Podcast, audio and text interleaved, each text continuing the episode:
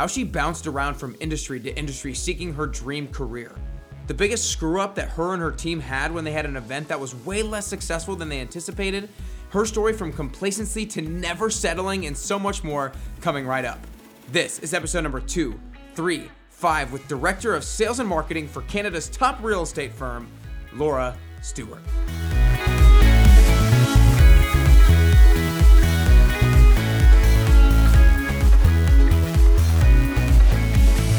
Hey everyone, and welcome back to Nick Carrier's Best You podcast. I'm here because you want to become the best version of yourself, but there are so many things that you need to do in order to get there. And because it's overwhelmingly complicated, it's easy to lose focus, easy to lose a sense of direction, which is why so many people fall short of their true potential. And that's why I create videos, podcasts, and fitness programs to keep you on track to your best you. Go to nickcarrier.com to learn more. Today, I'm super pumped to bring you the one and only Laura Stewart. Laura is the Director of Sales and Marketing for Canada's top real estate firm, REC Canada. This is the company that is run by my recent podcast guest, Jazz Takhar. If y'all have not listened to that episode, you need to go back and listen to it. It's episode number 215. Laura is a ball of energy herself, a ball of helpful insights, and she has some great stories as well that I can't wait for you to learn and listen to. I personally can't wait for you to hear about her story when her group had a super unsuccessful property showing and what they learned from it. Be sure to follow me on Instagram at carrier underscore best you and follow Laura at Laura Stewart 2. And you can find the link to her blog and all the show notes at nickcarrier.com slash podcast. Now, before we dive into the episode, I know that Monday mornings can be sometimes the bane of your existence. It can seem impossible to get motivated on a Monday morning, but not if you receive my Monday Motivation Trio 111 newsletter. Every single Monday, I send out one motivational quote, one inspiring video, and one killer workout to get your week started off with a bang. Just go to nickcarrier.com slash 111 dash newsletter. Like literally pause this episode right now, take out your phone, nickcarrier.com slash 111 dash newsletter, and get motivated every single Monday morning. Without further ado, here's to getting closer and closer to your best you with the one and only Laura Stewart.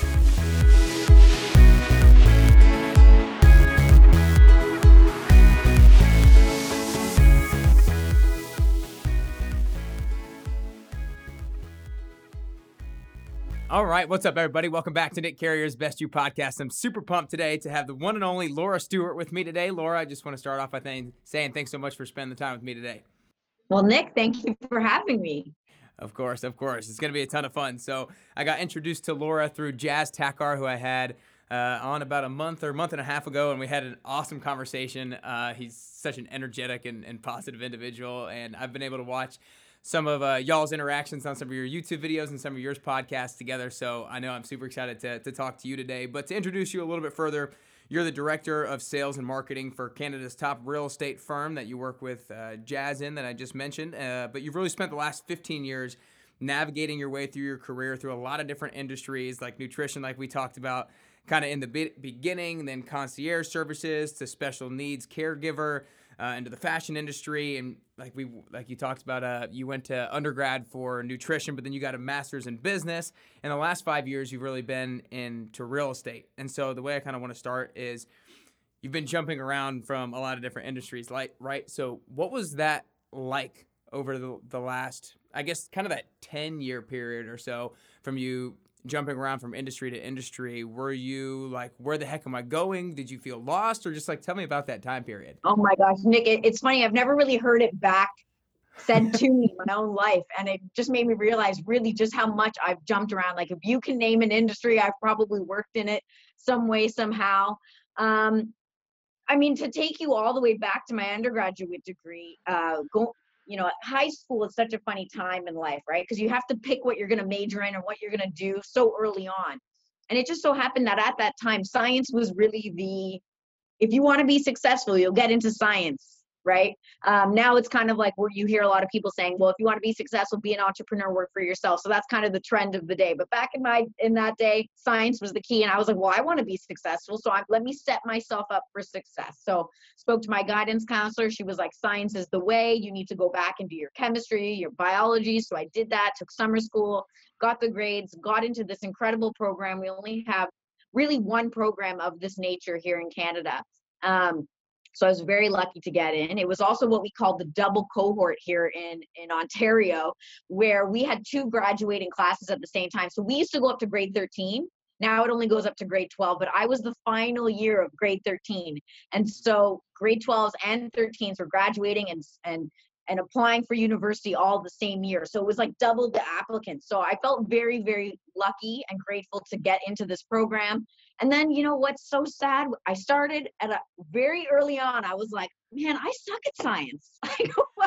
this is so difficult for me. I spent so many nights crying and stressed, anxiety ridden over my lack of understanding what was going on and all these other kids it seemed to come so easy to them. And and i guess my desire to succeed was really why i did it. But i, I kind of learned early on that i probably wasn't in the right place. Nonetheless i had committed to it and so i decided to finish. Um, but then as soon as that was over as soon as my four year stint at university was over i was like i'm done. I'm not doing that. I'm going to start over. So i'm 22 it's fresh. Like what do i do with my life?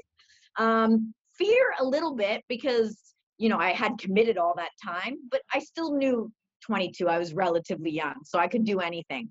So I got a job downtown Toronto. I knew I wanted to be in the hustle and bustle of the city.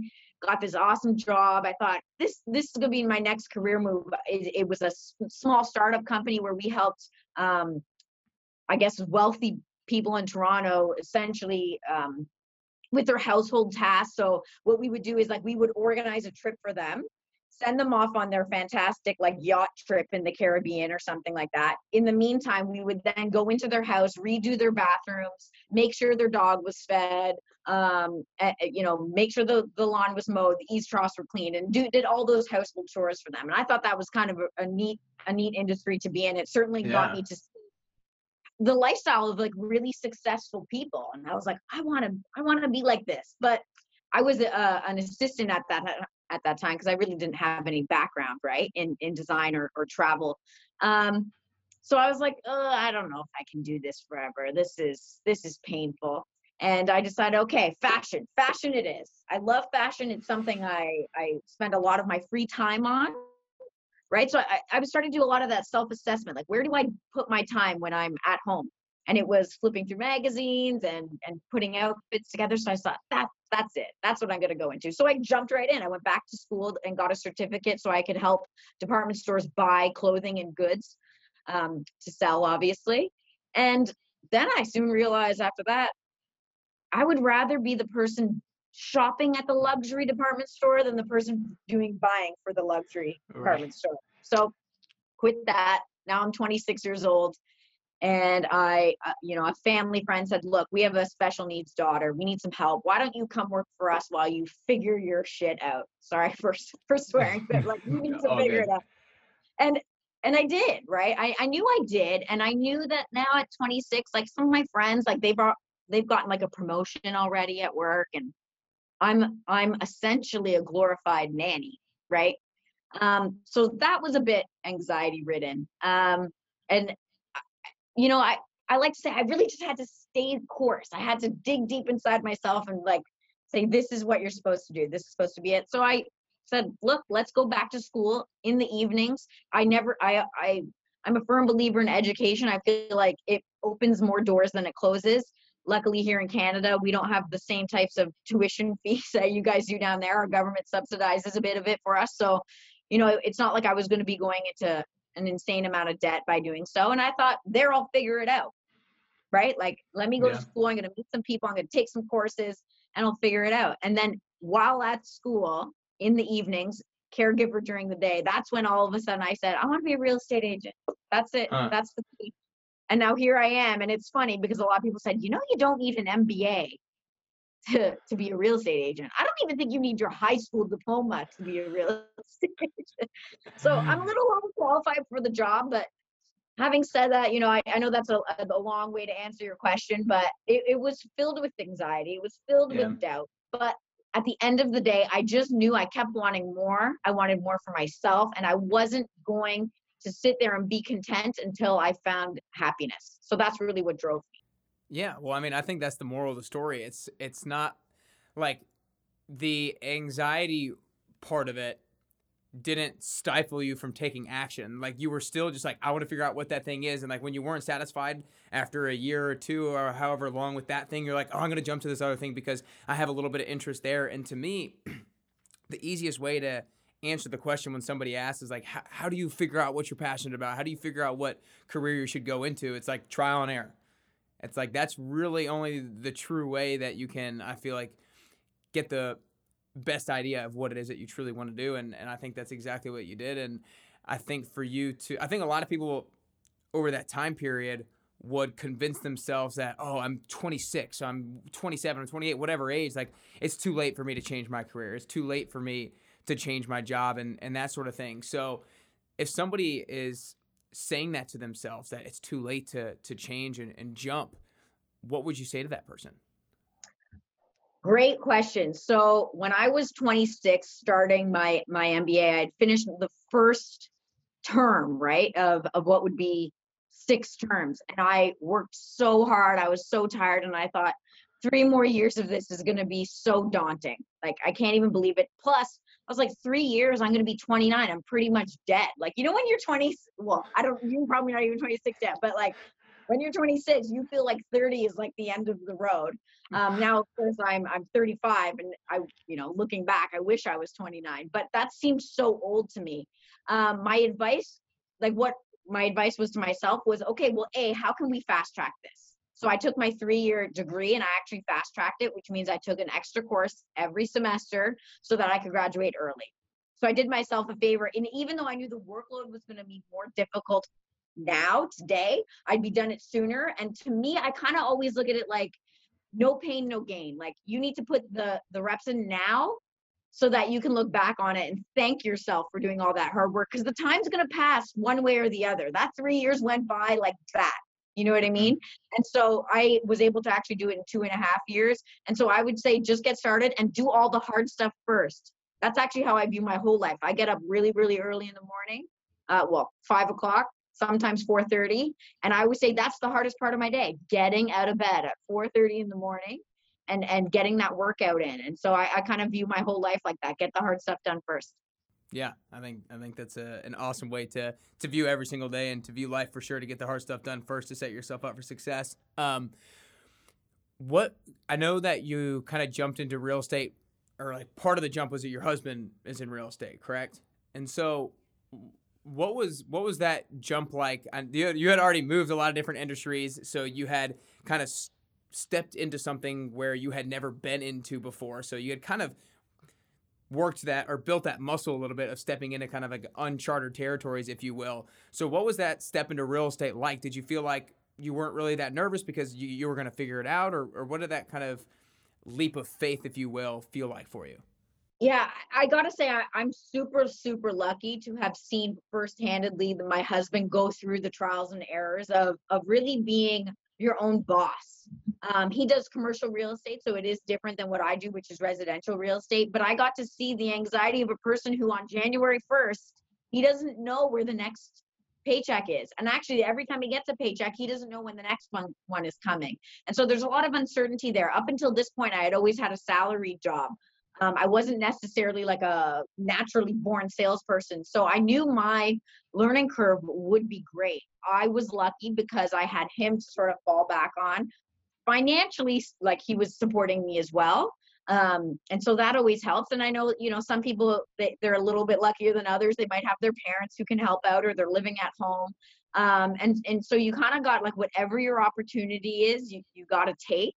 Um, but definitely i mean those first couple months i was freaked out. Every single phone call i made to a, to a potential client i had it scripted like on a piece of paper. I would write out like word for word what i was going to say. And pretty much anything that they said back i didn't know the answer to right? Um, i didn't have the education in real estate. And so i think that's important. Like whatever you end up going into whatever avenue you you go into just get started of course. I'm not saying like i should have spent the next year educating myself but simultaneously you do need to really do a deep dive into the industry you're in get to know those facts and figures as quickly as possible so that you're able to make an educated discussion with people. Ultimately real estate is most people's largest transaction of their life right? Unless they're buying like a yacht or, or a second house or cottage or whatnot.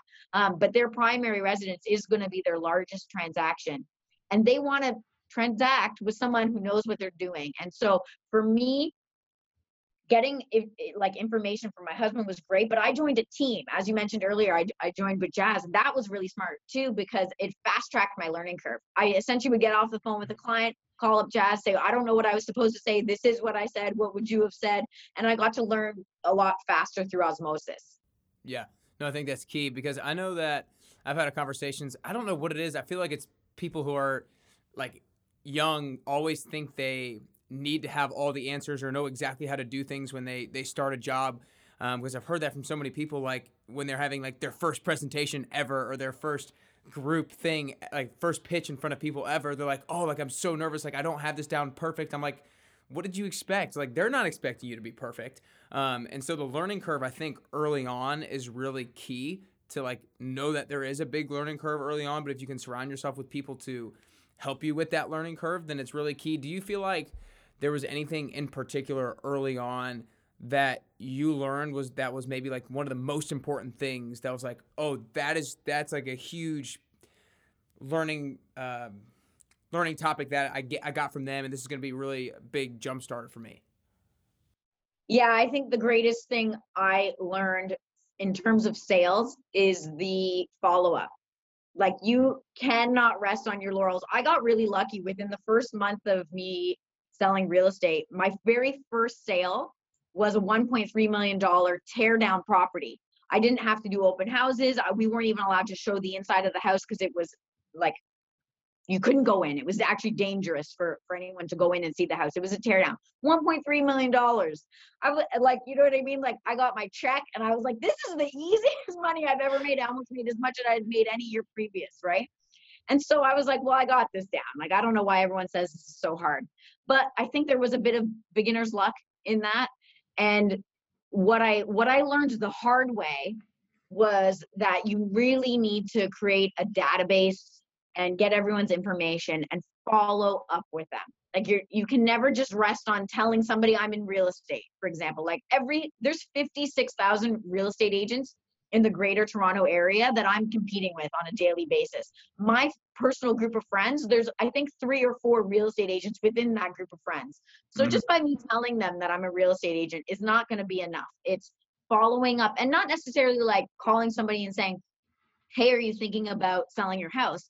It's calling somebody up saying did you get that email i sent with the market report or the statistics? Or i did a deep dive in your neighborhood and your neighborhood's acting differently than other neighborhoods. I don't know if you knew that. Is there anyone that this information might be useful to? You got to continue to ask for business not necessarily from that person but from the people those people know. And so that was that was again i learned that the hard way but since i've uh, jazz has has sort of beaten it into me yeah no i think that's i think that's really key i think you know whether or not you're in, in sales i think following up is sometimes following up with anybody whether it's a, a friend you haven't seen in a, in a long time or just like following up on an, on an email to a coworker or to, to somebody you're working with a lot of people think it's like too pushy but it's like they could have just completely forgotten. They could have gotten all the way to the bottom of their their inbox. And I know for me that if somebody follows up with me and I'm just like, oh my gosh, like I actually wanted to re- reply to them or get back to them. It just completely escaped my mind and got to the bottom of my inbox. And so it's important to follow up with eh, in whatever it is that you do. Um, and to kind of to kind of stick on your story, you said that you learned the hard way to eh, kind of this lesson. So tell me a little bit more about that and what was if there's a, maybe a story behind learning the hard way here well learning the hard way okay so uh, you know i'm one month in i got my paycheck and i'm i said well why would i reinvent the wheel now? What i just did worked. And so i continued to do it which was really sending out flyers to, to people's homes at the time. I mean this is six years ago I, I'm, there's better ways to do this now but i was just kind of going flyer old school what we call farming a neighborhood right? So you pick a little neighborhood and you just continue to send them information and that was working well for me I got another listing within six months after that. And I essentially triple ended that deal, which really means I got the listing, then I found the buyer, and then the seller needed to buy a new place. So essentially, it was like I did three deals from that one deal. Mm. So you can imagine the, the money I made after that one. And uh, so I pretty much kind of just took it easy after that. I think quick money that seems easy to get um, is, is dangerous. Anything else in my life, and I should have known this, right? From from my childhood and my and my 20s is hard. You know, success is hard. There's a lot of hard work that goes into it. And I I should have known a little bit sooner that if something came easy, it probably wasn't going to stay. And, and it might have just been a one-off and I just lucked out. I, am almost envious of the real estate agents I meet today and they're they're in like year two and they're like, oh, I'm grinding every day and I've only done one deal. I'm like, trust me, you will thank yourself for that later. Um, because again, you put the reps in today and and you you're setting up those good routines, those good habits. I essentially just almost like took a really, really, really long vacation, which made it more difficult for me to get back in. I didn't get another deal. The second year I was in real estate, I only had one deal, I think, that whole time, maybe a couple like lease deals here and there. And that's when I said, okay, I, I need to change it up. And so I, I spoke with Jazz. I said, I need to work closer with you. I, I need a mentor. I need someone to hold me accountable. I think that helps too for a lot of people in anything they do in life, whether it's like they want to start a gym routine or they want to eat health, healthy or they want to quit smoking. You need someone to hold you accountable because for the most part, we're not really good bosses. And I certainly wasn't. mm-hmm. Yeah, no doubt. No doubt. What were maybe some of the most important, like when you made that step of kind of reaching out to Jazz, like, I need a mentor, I want to start making this change because I'm not seeing the results that I want to see. What were the maybe the most important habits or routines that you started to do, like on a on a professional level and I guess in a, on a personal level that started to help you kind of turn that corner and start to either maybe get more listings and get a little more successful with it?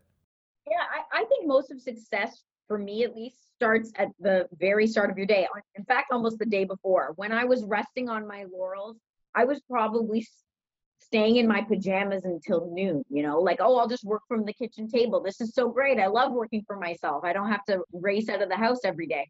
But like, if you're dressed like that, you're kind of mentally like that, you're not really that committed. And before I know it, you know, something comes on TV that I, oh, I'll just put this on for 20 minutes. And before you know it, an hour and a half has gone by. So nowadays, and, and what I started doing with Jazz was saying, like, I'm going to meet you at the office. And so my routine now is as I told you, I, I get up at 4:30. I usually write like I, I'm a blog writer. Um, so I'll write my blog post early in the morning. I find my mind is freshest in the morning, so that's when I'm most creative and I can get the most work done with the least amount of like angst. Um, so I'll do my writing in the morning. Then I go down and I do my half hour workout. Um, I started implementing a meditation practice. It's only 10 minutes. And at first I thought this is ridiculous. Like I'm not into this foo foo stuff. Um, in fact, it almost stressed me out more trying to start a meditation practice than not doing it all. I was like, I don't understand why anyone would do this. But over time, again, just those little habits, I would just start with one minute, one minute once a week. And now that's grown into something I do every single day. And so, and then I go and walk my dog. I love walking my dog. I, just getting outside, my husband and I can reconnect in the morning. We actually, we don't really do a lot of reconnection at night because we're both tired at the end of the day. I, I don't get home till eight, 8.30 some nights. And so um, i do all that in the morning. I get all that stuff done in the morning and then i get to work. I'm usually at work by 8.30 and jazz is always here before me waiting for me. Um, we always start the day with like what did we accomplish yesterday? Where are we going? Who do we need to follow up with? Gotcha. I love that. I love that routine. And uh, i think that it was, it's timely because I think a lot of people now who are maybe transitioning or have transitioned over the last number of months to working from home. I think in the beginning, and I, I had a conversation with somebody, uh, another business owner on my podcast about this, is a lot of people think early on when like, oh, now I'm going to work from home, like it's going to be awesome, like this is going to be so great. I have so much flexibility. I'm going to be more productive. Like I don't have to travel to and from work. But it's like for most people, that's just not going to be the case. Like you're going to stay in your pajamas or not change, and, and that just changes your your state altogether. And if you don't go anywhere else, then you kind of your mind doesn't necessarily shift. Or if you don't have somebody to hold you accountable, like there's so many different things that make working from home so much more difficult. And so for those of you listening, if you're working from home, make sure you don't get into the trap of like not being able to hold yourself accountable and not staying disciplined. And I and I think for you to take that step and being like, I'm gonna meet you at the office and we're gonna make this thing happen. Yeah, um, I did all the shift. wrong things. I really did. I did stereotypically. I fell into the trap that every real estate agent does, and most salespeople who are running their own book of business do. It's it's it's quintes it's quintessential. It's it's stereotypical, really. Everyone does it, or a lot of people do it. And I was like, no, no, that's not me. I have good work ethic. Well, you know what? turns out I, I didn't really when I was only holding myself accountable, right? It's, it's good to have somebody else that is press pressuring you to get there and work hard because you want to work hard and achieve more for them than yourself. Yeah. I mean, I think it's funny because I think a lot of people can have a really good work ethic in certain environments, but sometimes if an environment changes, then for whatever reason they're not able to sustain that level of work ethic, and so it's kind of like a different muscle that you have to form in order to to be able to still keep that work ethic in the different environment. I don't know. I was just kind of thinking about that as you said that. But um, there was a different. There was another story that I that I heard on on one of the podcasts that you did where you had uh, an event or a showing and kind of leading up to it you thought that there was going to be so many people there. There's going to be like 50 plus people there, and you guys were preparing for this big thing, and you got you guys rented a couple buses for it and everything like that. You were so excited. And then the day came, and then there was like maybe five people there or something like that, and you and you were kind of disappointed. So I want you to kind of recount that story a little bit for for everybody, and then like kind of your takeaway or your lesson from it.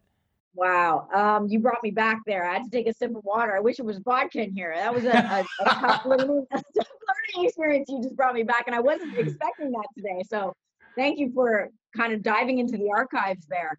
Um, so, really, what happened was the REC team was ho- was um, run by three three members: Jazz, his business partner today, Simeon, and there was a third business partner, Simon. And unfortunately, Simon had kind of passed away somewhat tragically, certainly unexpectedly. And um, that kind of sent the team in for a bit of a, a tailspin because he was the face of the brand. I mean, he was the one going out. He was the one that a lot of our clients connected with, and we kind of more so executed the deals. We we did more of the the paperwork and whatnot, but he was really the face of the brand. And now all of a sudden, the face of the brand is gone and a lot of clients that you know they had just overheard how it all went down and um, they they were uncomfortable right? Um because there were no answers. We really had no answers. And in the the next couple months like things just kept falling apart unraveling unraveling. We all showed up to work every day and we would like laugh cry i would almost say like where you're laughing but you're really crying inside um, because we just tried to make it as enjoyable an experience as we could. We were we were like this close to closing up shop and just saying, forget it, let's all go our own separate ways. Screw the team. We'll just be individual real estate agents. I'll just work my own book of business. We don't we don't need all this headache. We decided we were going to pull ourselves up by the bootstraps, and this was going to be our first major launch. Like we're back, we're doing this. We made, I personally probably made 150 calls in a in a very short period of time, like over a couple days. We we got all this interest, Facebook ads, Google ads. We got tons of people interested in, in what was going to be a student housing investment property um, just outside the city of Toronto. And the event was going to be that we are going to bring everybody on a bus. We're going to bring them to the to the actual units so they could see for themselves, like this is what it is, and they would get to walk around the university and see how the university was growing. And we the night day before we had like I think I think it was like 70 people registered or something like that, which we knew like that's couples, right? So 70 people probably works out to being roughly 30 actual potential units that we would sell. We needed two buses to, or sorry, one big, big bus to bring everybody. Like think of a big Greyhound bus. We rented, we were pumped. It was the middle of winter though. It was a really cold morning. All the staff shows up and we're all like, this is going to be amazing. It's our comeback story. And then four people show up and not for new people from like the Google ads or or the Facebook ads. I'm talking for people who had already purchased. So no net new possibilities of a sale. Mm-hmm. And we they, they show up because they're like, oh, we want to see our property that we bought through you that we never actually got to see. And we closed the doors to that bus. We waited for a while. No one showed. We called people because they had just confirmed yesterday. We called them on the phone and they said, Yes, I'm coming and I'm a vegetarian. So please make sure you get my meal straight. No one showed. and we did it anyways. We we took those four people about on a two hour drive outside the city, showed them the property, did the presentation, fed them. Obviously, we had way too much food and brought them back. And it that was a that was a tough day. Like talk about a loss after we had just lost so much. Um, it was very disheartening. But what I gained from that was the people that were on that bus. Like not not the clients, although of course we're very thankful to the to those clients, but between the partners and all the staff that was there, I mean, I couldn't have been more thankful for that group of people because we just put a smile on our face and we worked it. Like we just did it as if this was the plan all along. No one looked disappointed. We all made the best of it. And I think when when you realize you kind of have soldiers like that around you, like an army of people, it just makes you go, with that mentality, we can do anything. We can do anything. We're gonna take this loss and we're gonna we're gonna figure it out. And we did. And the very next year, we ended up going from third in the country to the very first team in the country. So it was very, very, it was an important loss, one that kicked us in the butt a little bit. Do you think you guys would have made that jump if you didn't ha- haven't hadn't had had that experience? You know, tough question, Nick, because who really knows? Yeah. But I like to think that there's always there's more that you can learn from your failures, right? If things work well, I mean, there's so many things that could have contributed to something going well. Um, where the losses, like you, you know, you can write them out like we knew what it was. These people didn't really know us. We did this big tour in the middle of winter in Canada. Like it's really cold here in the winter. Um, we did it on a weekend. Like all these things, you know, we could have changed. Um, and and we got a little bit smarter with our time because of it. So we started doing events in our actual office as opposed to bringing people around. We got better with let's take a film crew and go have them film it first and then just send people a webinar. So we're mm. you know it make it forces you to get creative and so I really do think that that loss was actually the the catalyst for a lot of change here. So I I attribute a lot of our success to that. Yeah. Well, I think one of the biggest the big takeaways from hearing you answer that last question is like you guys really evaluated like actually what went wrong here like you evaluated, like okay, well it was in the middle of winter in Canada. Like we actually didn't know them that well, and there was this, there were these other things that maybe we could have done differently. Whereas a lot of people, you know, could have had something like that and like okay, let's just like forget about it and let's just move on. Well, it's like no, you don't want to just forget about it. Like you want to ask the questions and be curious as to why that happened, so that next time if you do something like it again, then it doesn't repeat itself. So I think that was a big step that that y'all took and and uh, we're able to definitely learn from for sure. Yeah, I think like debriefing is is a very important thing, whether something's success or not. We just hosted a a 10 hour real estate, sorry, 12 hour real estate real estate marathon. marathon. Yeah. And it was 12 hours straight of nonstop footage. Um, which was insane, insane to do. I don't think anyone's done it. I think it's like the world's first ever webinar of that kind. And um, it, so we thought it was a huge success. There was a ton of people on. We got tons of great feedback. And so that night like after the the marathon was over we we celebrated right? But the next day or the next work day when we did come to work it, first things first let's debrief. What went wrong? Like we celebrated our success and i think that's important too but there's always always room for improvement and I am the biggest stickler. Like I spend an ungodly amount of time on self reflection. You know, I'll probably reflect on this podcast later today or tonight when I'm laying in bed. And some people will say, "Well, why do you do that? You you can't change it. You can't change it at this point." And yes, that's true. And I'm not really reflecting from a, "Oh my God, I should have said this. Oh my God, I should have said this." I'm more so reflecting like, what did I say? How did I say it? How can it be better? Um, not in in the sense of of judging myself but in the sense of like there's always always room for improvement. And and i think that's why i've made a lot of decisions i have in my life. I spend like i said an ungodly amount of time on that. And i think when the more you get to know yourself and whether you work for a team the more you get to understand the nuances of a team and the more you sit there in reflection um, is very very helpful. It allows you to to never make those same mistakes again. At the same time i don't want people to hear it like paralysis by analysis yeah. that's that's not effective either right like you can you can spend too much time into the what went wrong what went wrong what went wrong eventually you have to just move on and start executing again but yeah. I do think there's there's uh you know it's it's always in the gray, right? It's not nothing's black or white. There's always that sweet spot, so to speak. Um, but I I think people should do it in their business and in their personal life. Yeah, yeah. I kind of uh so I do fitness goal setting coaching and I talk about kind of a, a, similar type thing, but when I'm holding, we have like a, I have accountability sessions with a lot of different people that I work with, and so I talk about how we need to enter the accountability session with not criticism but curiosity, because a lot of people when they like go back and they see whether or not they did this thing that they were supposed to do, whether or not they did the workout, whether or not they ate the healthy meals, they'll just be critical of themselves to be like, just like, dang it, Nick, why didn't you do it? Like you're so not disciplined, you idiot, that that sort of thing. But it's like no, don't come at yourself with criticism. Come at yourself with curiosity and ask yourself, okay, why didn't I actually do it? One, because it's just like it doesn't do you any good to be mean to yourself and just like beat yourself up. But two, it like it can actually give you answers to to saying what you can do differently the next time. And so that's kind of what I thought about when uh, when you said that. Um, so I know obviously you kind of a the producer of y'all's podcast, I believe, and you're on with Jazz a decent amount. So have you always? You kind of seem like you've had you have the personality of someone who would be pretty natural, kind of going into uh, getting on a microphone or speaking in front of people or being on camera. But what was that like when you kind of started to get into that a little bit more?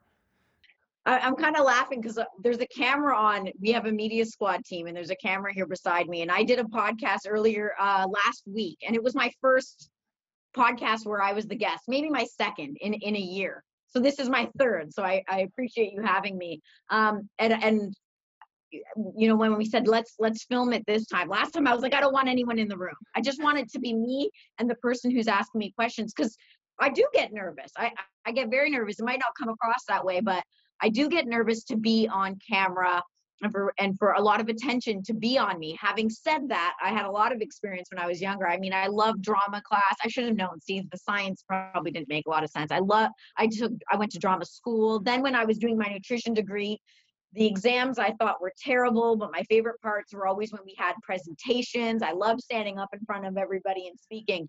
It's something about the cameras make me a little bit Mm-hmm. nervous because I, I mean i didn't grow up in an era where people were videotaping you all the time and i certainly didn't grow up in a household where we spoke a lot about ourselves.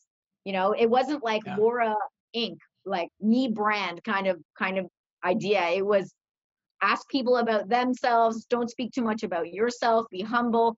And so the idea of, of podcast is a little intimidating because that kind of goes against my nature but as we mentioned before like if it's if it's scary to me then it's probably something i should do. Like don't let the fear push you away. Kind of be drawn to it. There's that curiosity thing coming back again and and this has intimidated me for a bit but i always had jazz kind of as my crutch on the podcast which was super helpful because he's done hundreds of these hundreds of these. Um, and so now i'm kind of like okay i need to get rid of my crutch you know in, in life you you as as we're kids our parents are our crutch and then maybe it's our coaches and our teachers but every now and then you kind of got to get rid of that that person or thing that's that's allowing you to be complacent. I hate complacency more than anything. I, I always want to strive for more and that usually means getting outside my comfort zone. So i appreciate that you think i seem comfortable. Um, that means i'm getting a little bit better. Yeah yeah, well, like you said, you've been doing it as uh, with a crush for a little bit for a little while, so I think that's been great. But it's it's also great to hear that you're ripping off the training wheels and uh, and doing it more on your own as well. Um, and I know you'll just continue, like you're obviously you're also you're already seem natural and, and doing great. So you're just gonna get better and better. So that's I know that's how I felt when I first I didn't I wasn't really that uncomfortable when I first started, but it was funny. I was going back and listening to one of my old podcast episodes, um, like yesterday, and I was like, this is brutal. But I, I, I've always been somebody who's excited. And I was just like yelling in the microphone. I was like, oh my gosh. yeah. Sometimes I go back to some of those old videos and I'm thinking, oh, I'm so awkward or or you know even right now i'm playing with this pen right and i'll probably look at this later like why were you playing with the pen just put the pen down be relaxed but um, you know, kudos to you for even going back and looking at your your game footage, so to speak. I actually find it difficult a lot of times going back and looking at like it's one thing to reflect on paper, like debrief, how did we do? It's another thing to actually watch it. And yeah. and um, I've I've I've come to learn with Kobe's passing, I guess he, him and his daughter, like they spent a, a lot of time having her really review her her work Um, even when she lost, when she was like, I don't want to, I don't want to review this. I don't want to look at it. I don't want to see the loss because it's painful. There's emotion attached to that. I find that like if I film something, sometimes I'll just post it and I'll think, well, that probably went good enough in my in my head. It sounded good, but I won't mm-hmm. watch it sometimes. Um, so I, you know, I'm working on that too. That's the thing. We're all a work in progress. There's always going to be things we're we're fearful of. Um, but the the goal is to just keep keep at it, keep trying. Like you're way better at podcasting now than you were when you started. No one expects you to be a good past podcaster when you start, really. No yeah. one expects people to be great on camera, really. Like some people have some natural talent, but everyone can get a little bit better, right? Yeah, no doubt, no doubt. Uh, well, down to the uh, the last couple questions here. So, I think that in order to get closer to the best version of yourself, one of the most important things to start off with is to try to gain clarity on what you think the best version of yourself looks like and what you think the best version of yourself is capable of. And my goal every single day is to try to gain more clarity and then to try to reverse engineer that person into reality. And so, about six, 12 months ago or, or so, I came up with a question that I started asking myself, which is what I'm getting ready to, to ask to you, and I found it really helpful. Um, is there a particular skill or piece of knowledge that the best version of yourself has that you don't currently have? Um, the best skill I think I could give myself, and I think my future self would thank me for, is being comfortable with myself, comfortable in my mm-hmm. own skin. And I don't necessarily mean confidence, because I think a lot of people, you know, that can come across as a bit egomaniac, so to speak. I just mean knowing who I really am and knowing what my flaws are. I have a lot of flaws, but being comfortable with it, like being comfortable in that skin.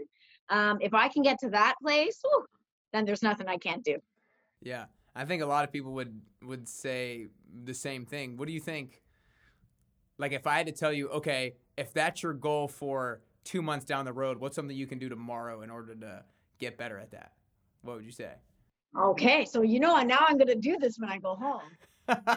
stick to it. I gotta stick to it. I'm gonna start with look every day. Most of us look in the mirror at some point, right? Um, maybe I, I women's probably spend a little bit more time doing our hair and makeup, but I've started writing like little notes to myself and sticking them on my mirror. Words of affirmation or just reminders um, I think at the end of the day, if I can continue to say positive things about myself, because if I'm not going to say them, I'm I sure know that most people won't be saying them for me. Um, mm. I think that can be can be a, a powerful tool. You you have to take the power into your own hands. You can't go look to your parents to tell you what a good girl you are, a good boy you are. You can't go look for um, A's, straight A's on a report card to tell you what kind of person you are. You have to look yourself in the mirror every day. Um, and whether you believe in faith or not, um, at the end of your life, it's going to be you on that deathbed. And you're going to know your story. You're going to know if you took shortcuts. You're going to know if you cheated the system or hurt people. That's that's all for you to know. And you're going to really be the one that has to live with that on your dying days. And so I think if I can just start being a little bit kinder to myself, you know, mm expecting the best and wanting the best and always room for improvement, but really looking that person in the eye every day in that mirror and saying, You got this. You're strong. You're capable. I like it.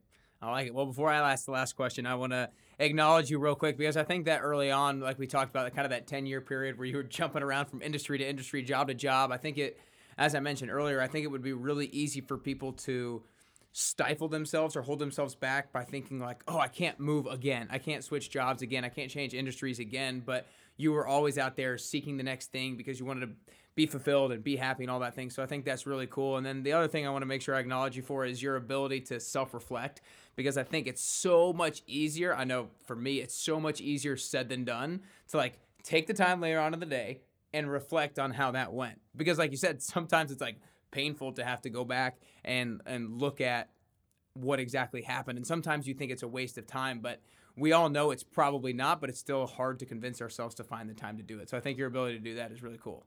Definitely. And you know, a tip for people, I, I've started doing it. I don't want to call it a diary or journal. I know some people get a little bit uh, weird about that. Um, but you know, just split your page in half and write on one side of the page just before you leave the office or, or you, you know, you leave your kitchen table to go to the couch if you're at home for for uh, quarantine or whatnot is is what did I do that gave me energy today, and what did I do today that took energy away? Mm. And you'll you'll start to see a pattern. You'll start to see a very clear pattern on the things that bring you joy. And and not every job, like it's not like I sit here and I love my job. I get emails that I, I can't even believe sometimes. They they just throw me for a loop. But what like if the majority of my day is spent in something that like feeds my soul that gives me energy then i'm probably in the right place. And if it's not then i think you really need to start getting creative in your own mind on ways you can find tasks within your current role tasks within your current job to give you a little bit more energy or unfortunately you might have to do an overhaul. And yeah that's t- hard but on at my age 35 because i've done it so many times I, I don't fear that at all if i had to switch careers tomorrow i got it yeah. That's awesome. I love that exercise. Split the paper in half and write down what gave you energy, write down what took energy away. I'm gonna have to I'm gonna have to steal that and, and start implementing. Um, well, I know everybody's gonna want to go learn more about you, so make sure you go follow her on Instagram at Laura Stewart two. I'll have that in the show notes, and you can go to find her blog that she mentioned at medium.com/slash Laura's playlist. And you guys need to make sure that you follow the REC Experience podcast, as you can kind of see in the background there um, on YouTube and every every place that you can find podcasts as well.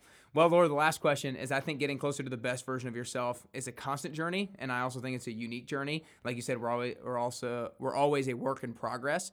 Um, so if there are three things that you can currently do, or three things that you can currently work on to get closer to that best version of Laura Stewart that you could possibly be, what are those, those what are those three things that you could currently do or work on? Um, systematizing would be mm-hmm. one.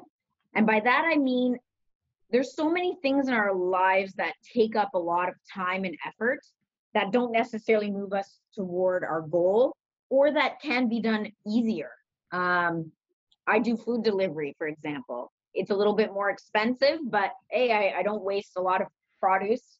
I get to eat healthfully, um, and I have meals ready for me when I get home. Um, so that's that's you know let's cut out the things that don't provide you like again like if something's not bringing you pleasure me for me cooking wasn't bringing me any pleasure when i got home. And so finding those things that that free up time I, I think is really important. I think you can only really do that through systematizing. Um i think if you know there's certain ways like if we're talking from a getting yourself out there and getting yourself past your own you know your own fears, so to speak, is really determining what it is you're good at. So, yes, I'm getting better at video. Yes, I do podcasting, but I started with blogs, okay? Because I'm a much mm-hmm. better writer than I am these other two things. And so I think start with the lowest common denominator. Start with something that you're good at. Start with your strengths and and then build off of that. By doing the blog, I now sometimes get to go into my blog, take out some things I wrote and then post that. And so you can multi-purpose things. So again, back to the system that I mentioned as the first thing, you can you save yourself some time just by building out one macro piece of content. And the last tip I would say for people is just to surround yourself with like-minded people. Not because I think it's not important to surround yourself with people of differing opinions, but I when I say like-minded people, I mean people who have similar goals to you, who are rooting for you. Um, you know if, if you surround yourself with with five ambitious people or successful people you're gonna you're gonna be the sixth right?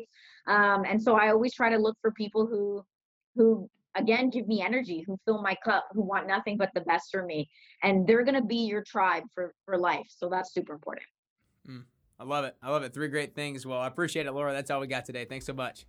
Thanks so much nick. I appreciate it. Of course there you have it. Such an awesome episode with Laura. I don't know if y'all were able to tell when listening, but when she was recounting the story of that unsuccessful showing that her team had, I could just see and feel the sadness from her voice. Like you could literally feel her re experiencing those emotions that she had on that day, and I could see the pain that she still experienced from it. But that's what kicked their team into high gear. That's what inspired them to get going, to take more action, and be smarter every single day moving forward. If you liked this episode or were inspired by it, be sure to leave the show a rating and review on the Apple Podcast app or on iTunes. Let me know what you liked about the interview with Laura, and if you're not subscribing already, make sure you do so right now. I always post these interviews to YouTube as well, so be sure you're subscribing over there. You can find that and all the show notes for the episode at nickcarrier.com slash podcasts slash Laura Stewart. Remember, do the hard stuff first. Invest on the front end so it becomes a little bit easier down the road. And remember, making money quickly and relatively easily is probably not going to be very good, even though it might sound great. It can lead you to complacency, and complacency is the root of all evil, in my opinion. For now, it's time. It's time to take action. It's time to do the hard stuff first to set yourself up for success down the road. I mean, that could mean getting up early and getting the workout done right away so you don't have to think about it the rest of the day. It could mean systematizing out some things in your business or in your job so that it happens automatically on the back end. It's time to determine what you're good at and surround yourself with like minded people because those are the things that will get you closer and closer to your best you.